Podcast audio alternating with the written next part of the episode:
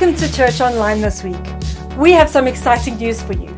Many of you know that the 10th of the 10th is our 10th birthday, and now with level 1, we are able to celebrate in person. We are working out some of the details, and we will communicate during the week via the app and our social media platforms. We are also asking for you, the church, to share your stories of how God has worked in your life while at Riverside. So please send us a short one minute video, a voice note, or even a written note for us to use. But for today, we are happy that you are here. We are also doing communion together today, so make sure that you've got your elements ready to join in.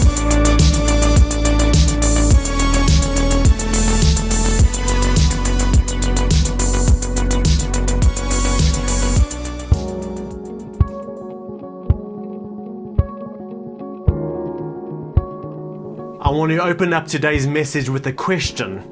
When you go through a tough time, what is the first question you ask? And I want to suggest or maybe predict that the first question you ask yourself as you go through a tough time, as you experience some suffering, is why? Why did this happen? Why am I going through this? And I totally get that.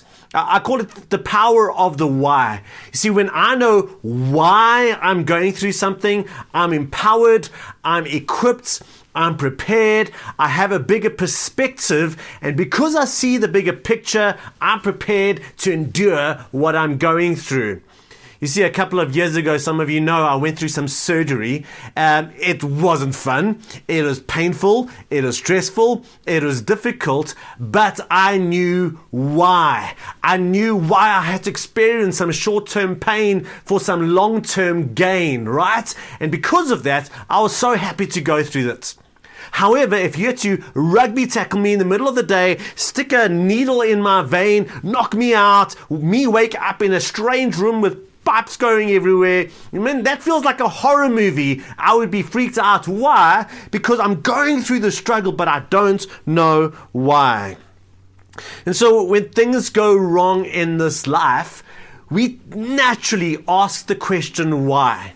But doesn't it seem that the answer to that question can be one of the most elusive things in these times? I mean, why did I lose my job? Why am I suffering? Why did that person go through the red robot? Why is this relationship falling apart? Why am I suffering? Why am I going through this tough time? And, and, it is so natural that in the middle of this difficulty to seek an explanation or a purpose in the middle of my suffering. Now, this is natural, whether you're religious or not, but I want to pose a question to you, especially maybe if you're not a religious person. If we, when we go through tough times, there's something in us that seeks purpose, that seeks explanation, and we're really asking someone the question why, my question is this who are we asking? Who are we addressing the why question to? Because the reality is, if there is no God, then I am asking the question to no one. I'm asking the question, just it's a philosophical question. There is no concrete answer to that question. In fact, if I'm going through suffering and I'm calling something wrong, I don't even get to call that wrong. If I'm experiencing violence, if anything, violence is how we evolved. Violence is how we got here, and therefore violence is nature doing what nature does. And therefore, that question becomes absolutely redundant. And yet, something in us demands an explanation. Something in our heart yearns for understanding some sense of purpose, some sense of what is happening in the middle of my suffering. And that's what today is about. It's a tool to equip us while we're going through suffering to see beyond some of our painful circumstances. What is God doing? How is God at work in the middle of my suffering? I mentioned last week that I've been hanging out in the book of Philippians, and as I was reading the book of Philippians, just knowing the series we were going to be going through, just a lot of verses started pop out at me, and so a, a large portion of our verses are going to come from the book of Philippians. However, we are going to bounce around a lot of the New Testament as well. But Paul is writing to a church, but he's writing not from a hotel or from his comfortable space, he's writing from prison. And as uncomfortable as prison is today, prisons back then were absolutely horrible. You weren't fed three times a day. You didn't get a nice little bed. You, you, didn't have counseling and medical facilities and a library. And so Paul is experiencing trauma, physical suffering, hunger, probably regular beatings. And he writes to this church.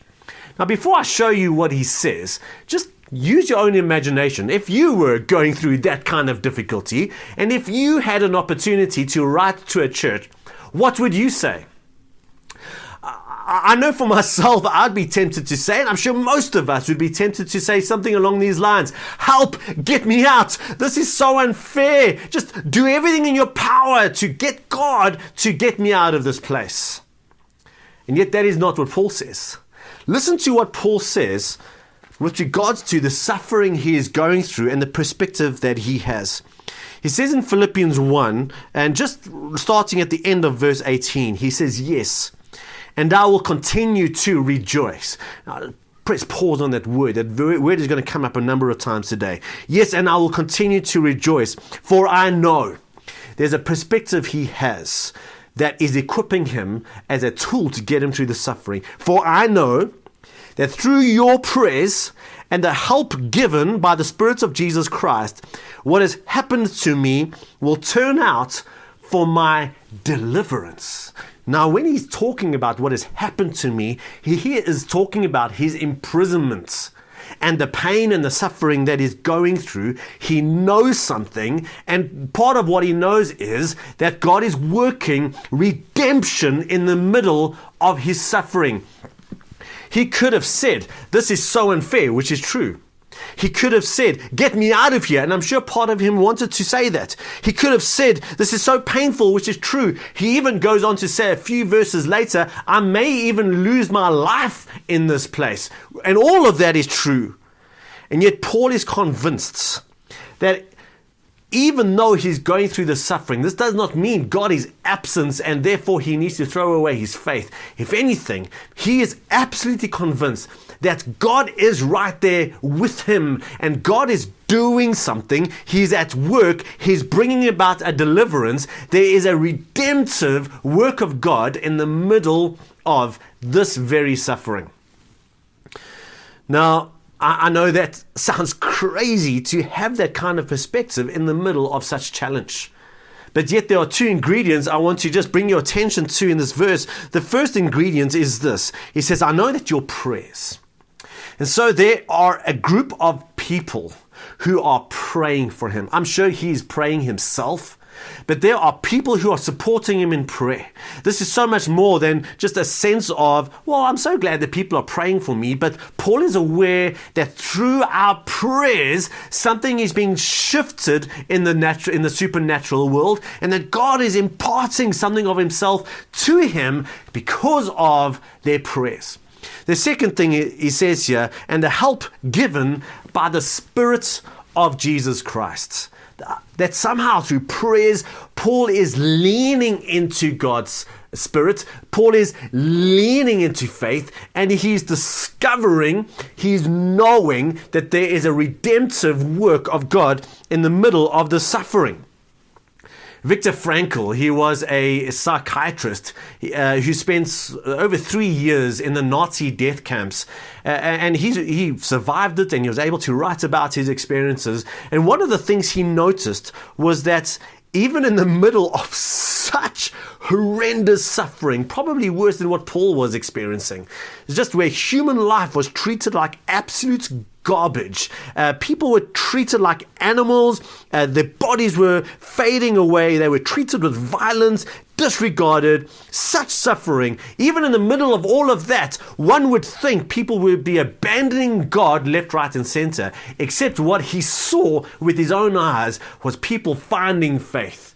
Just like Paul, people praying for each other, people leaning into the spirits of Jesus Christ, people experiencing something redemptive about what God was doing even in the middle of the space. They were praying together, memorizing scripture, having church services in the corner of their tents. And so, if you're going through a tough time, and at some level, I'm sure every single one of us is, maybe your immediate impulse is to abandon faith and get angry with God or the universe. But maybe, maybe we can press into the spirits of Jesus Christ and maybe we too can discover there is a redemptive work of God even in the middle of what you are going through. And so if this big principle is at play, if God is working redemptively in the middle of my suffering, what are some of the ways that God is at work? And so I've got four thoughts for you this morning and the, uh, or today. And the first thought is this, is that God is developing your character. God is developing your character. Now, when I was younger, teachers often used to say things like this to me what doesn't kill you makes you stronger. And I never used to enjoy hearing that because it is always about something negative. And yet, there is some truth to that. Listen to two verses. I'm going to read from the book of James. This is Jesus' brother, and this is what he writes. He writes in James 1, verses 2 to 4, he says, Consider it pure joy, my brothers, whenever you face trials of many kinds large trials, big trials, medium sized trials, because you know that the testing of your faith you know something, you equipped, there's a tool in your mind that allows you to get through the suffering. You know that the testing of your faith develops perseverance. Perseverance must finish its work so that, so that, I know this thing, so that you may be mature and complete, not lacking anything. Paul writes similarly to the Roman church in Romans 5, verses 3 to 4. He says, We also rejoice in our suffering because we know, we know what God is doing. We know that suffering produces perseverance. Perseverance, character, and character, hope. Now, at first, it sounds crazy. James opens up with the words, Count it pure joy Paul opens up with the words, rejoice. Early in the book of Philippians, he says, In this I rejoice.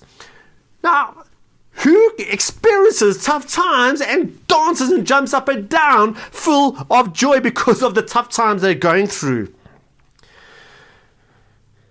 Except Paul knows something he's equipped because he sees the bigger picture of what is actually going on, part of which has to do with his character. He rejoices in that fact. He rejoices in that God is molding him and shaping him and developing maturity, bringing him to completion. He knows how valuable that is in his life. And for that reason, he can count it joy. He sees the bigger picture and he can count its joy. See, the only way that this makes sense is God and what God is doing in the middle of all of this. You see, it's very natural to experience joy and peace and love and contentment when you're driving down the road in our brand new BMW, but it is supernatural to experience loss and challenge and suffering, and yet still, still to find God in it and find faith and find joy and find peace and understand that God is developing and working something in you and to rejoice in that. That is only God. Therefore, it is a supernatural way that God is on display in the middle of our suffering. Just like fire is, just like it takes fire to take gold and to burn out all the impurities, sometimes it takes a fire in our lives. It's not the only way God works. But sometimes it takes a fire in our lives to burn away some of the impurities in my life. So maybe you respond by saying, Stephen, you know what, that might be true, but I, I don't know if I like that. Well, let me give you a perspective on this. Uh, how many times Has your character let you down? What does it cost you when your blind spots and your failures and your failings and your immaturity, what does it cost you? What does it cost your marriage? What does it cost your family? And, if you can sort of, in your mind's eye, just take a glance at what your character or lack of character has cost you, what price tag would you put to that?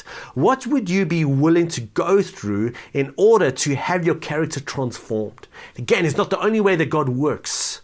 But maybe suddenly we can recognize hey, even if I'm going through some suffering, if God is using this as a fire in my life to refine me, then I'm going to count it pure joy. Now, I, before I move on to the next point, I do want to say something very carefully. This doesn't mean that God authored your pain.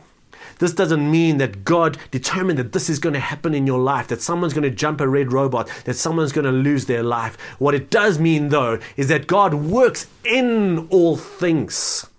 Regardless of their source, God works in all things for your good.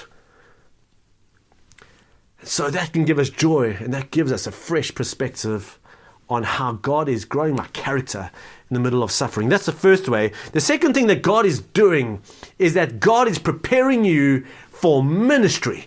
God is using the furnace of suffering to prepare you and to equip you for ministry. Well, Stephen, how does that work? Well, 2 Corinthians 1 verses 3 says this Praise be to the God and Father of our Lord Jesus Christ. Listen how they describe God, the Father of compassion and the God of all comforts who does what? Who comforts us in all our troubles. Why? So that we can comfort those in any trouble with the comfort we ourselves have received from God. For just as the sufferings of Christ flow over into our lives, so also through Christ our comfort overflows. So let me ask you, according to this verse, how does God comfort us in our tough times? Well, the first way is that He comforts us vertically. We bring our despair to Him. We bring our broken hearts to Him. We bring our pain to Him. And He blesses us with comfort and with grace and with His presence. That is the first way. It's like a vertical deposit of comfort into our lives. But the second way is when God blesses somebody else with, man, they've been through a tough time, they've experienced a challenge, and they've found God's grace. And as they come alongside me, I experience God's comfort and God's grace through somebody else. It's almost like a horizontal recipient of God's grace through someone else. See, as a pastor, I've been a pastor for about 15 years, and at some level, I've been trained to do counseling. Uh, I try and keep myself equipped, and uh, I'm, I'm, reading on these things. I've, uh, over the course of the 15 years, had some experience. Sometimes I've been called into some very difficult and confusing and sometimes very dark circumstances, and people are, are, are needing my counsel and hopefully some wisdom and some comfort. But do you know that in spite of all of that, that if you go through something tragic, sometimes the best person through whom God is going to comfort you is not me. Now, absolutely, we all need to be around you in that time. We all need to show up. We all need to pray for you, as we saw earlier with Paul in prison. We all need to support you in all these different ways. But the person that God is going to use in the most powerful way is not the person with the title pastor, but it's going to be the person who experienced what you experience, who lost what you lost, who is going through the fiery trial that you are going through, and yet found faith and yet experience God's peace and God's supply of grace and mercy and His presence and His comfort. And they received a supernatural deposit from God in that time. And then they come alongside you in this time. And maybe they don't come with answers, but they come with divine comforts. And that is how this works. And so, my question to you is this if you've been through something, something painful, and maybe the pain is still in many ways fresh, even if it's years later. But you've been through something painful. You've been through loss. You've been through tragedy. But you know that somehow through it all, you found God. You found faith. God has given you comfort and His presence and His love and His peace. I, want to challenge you to offer that whole experience up to God as a ministry. J.D. Greear says, when you are dealt a circumstance that should make you miserable, and instead you choose joy, God can turn it into your greatest ministry. There are people right now who are going through what you've been through and are, are struggling and are, are losing faith and are losing ground. And maybe the very person that they need right now is you. And so if you say, God, I'm going to give my pain to you, but also my testimony and my witness and my experience of you and my pain. And I'm going to offer it up to you that you use it how you choose. I don't know how God's going to orchestrate events. I don't know how God's going to lead you to people around you. But if you offer that up to God, who knows how God is going to comfort others because of the comfort you experience from God in your pain. So God is working on our character. God is also preparing us for ministry. A third way that God is at work is that God is displaying His power through you. His power through you. Paul writes in 2 Corinthians 4 7, he says, But we have this treasure in jars of clay to show that this all surpassing power is from God, not from us. God is the hero of the story. Listen to the hardship and the trials that Paul is referring to. He says, We are hard pressed on every side, but not crushed. We are perplexed, but not in despair. We are persecuted, but not abandoned. We are struck down, but not destroyed. I believe that even for those of us who aren't hook, line, and sinker into the health, wealth, prosperity gospel still at some level believe that God is best on display in my life when my neighbors and my colleagues and my family look at my life and go, wow. When, man, everything is going well. When, man, the business deals are flying my way. When my comfort levels are sky high. When I'm sitting pretty. That somehow is the evidence that God is on display in my life. Now, don't get me wrong. God can bless you in these ways. When He blesses you in those ways, He's blessing you for the overflow. He's making you a vehicle of His blessing to others. He's blessing you so that you can in turn bless others. However, not, that is not the only way that God's power is on display in our lives. Because sometimes God's power is on display in my life when I'm being crushed, when I'm being persecuted, but I'm not being destroyed when somehow, when cracks are showing in the fragility of my own life, God's internal power is on display and His light is shining to the world around me. Just, just picture someone you know, someone in your life who is not a Christian. Imagine they had to watch you suffering. What are they going to see? And how you suffer, what is that going to say about the hope that you have? Are they going to see a God that is only worth holding on to when things are easy and comfortable? Or are you going to display such a resilient faith, man, that God is valuable, that God's power is on display, even when I'm feeling cracked and crushed and persecuted? There is still such value in God and His power. Alexander Solzhenitsyn was a Russian novelist and a historian and a philosopher. Um, and at one stage, he was in a Siberian prison. And again, probably not the most pleasant of circumstances. Uh, he was one night having a late night conversation with a friend of his in prison who was a Jewish doctor. And this man was sharing his testimony with Solzhenitsyn, who was yet to become a Christian. And this man was just sharing how he, as a Jewish doctor, came to a life giving, transforming faith in Jesus Christ.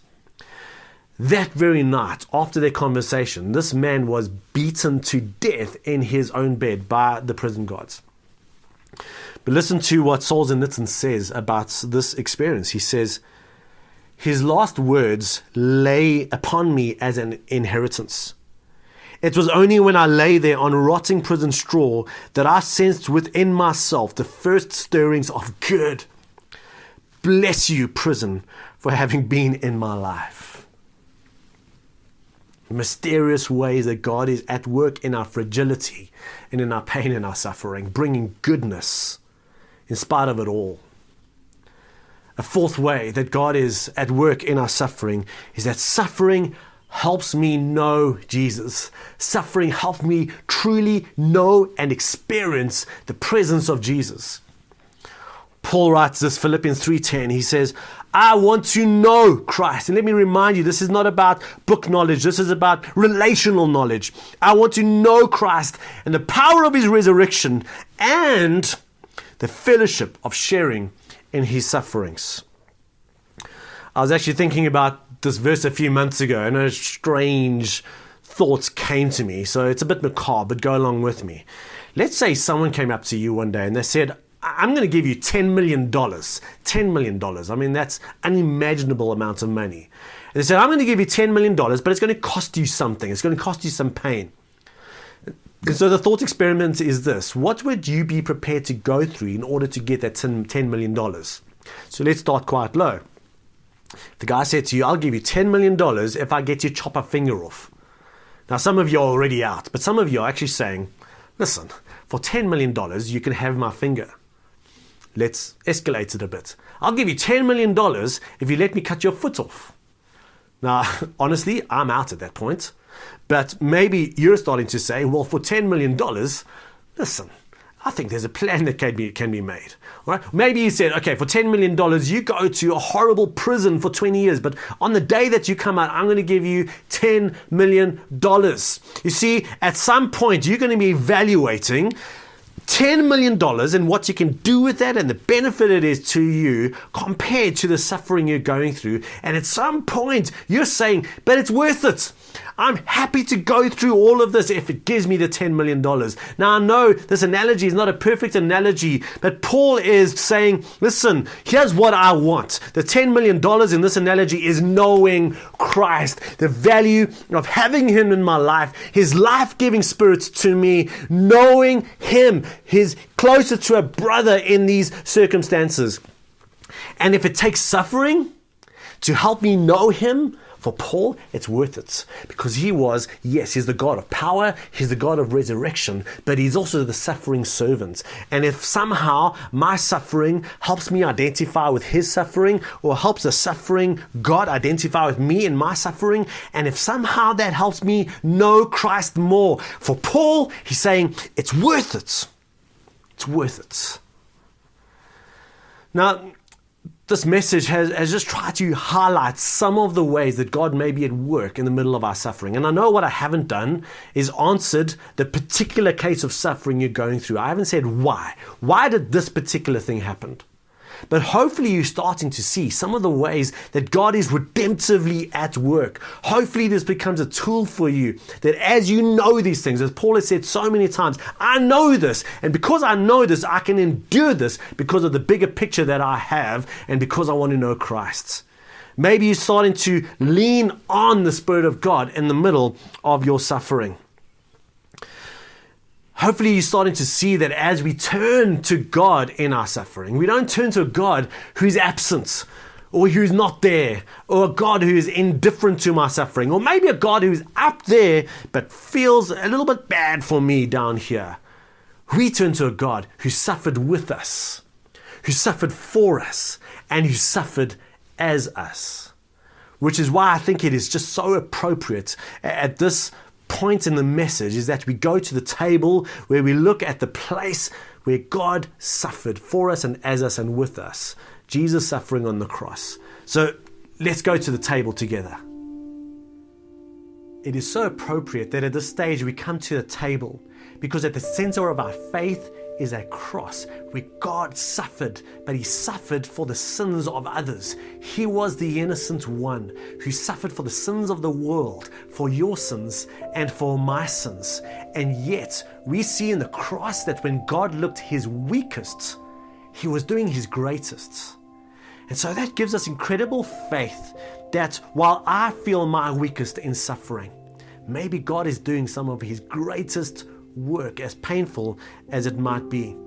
So as we take communion, let's lean into God. And if you are going through a difficult time, I encourage you as a step of faith to open up your heart to the presence of God who is there with you. And we're going to be praying for you after communion, just as Paul had people praying for him in his tough time. And so let's take communion, thinking about the God who suffered for us. And so we're going to start off by taking the bread, a picture of Christ's body who was broken for us. Let's eat together.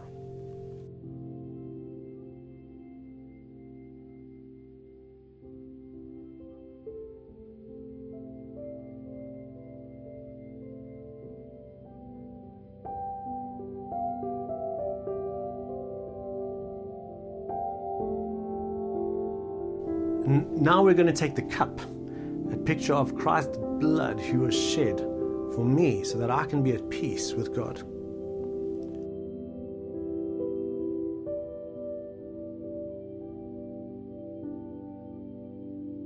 Let us pray.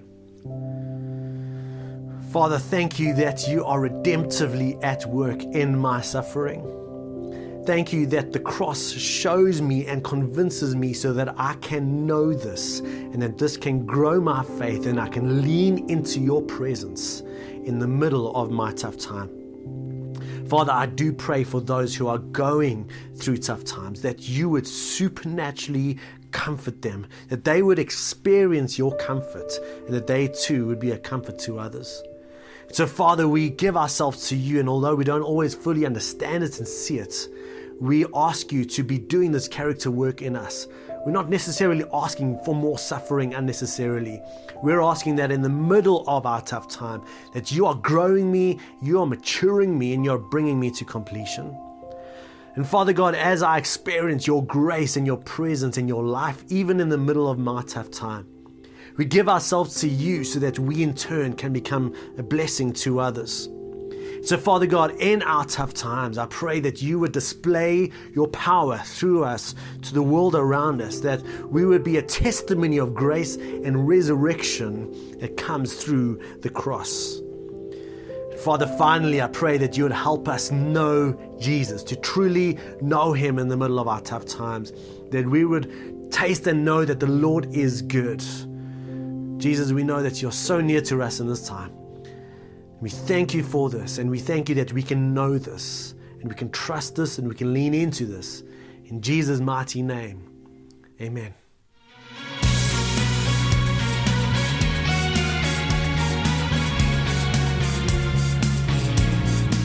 Thanks for joining us online.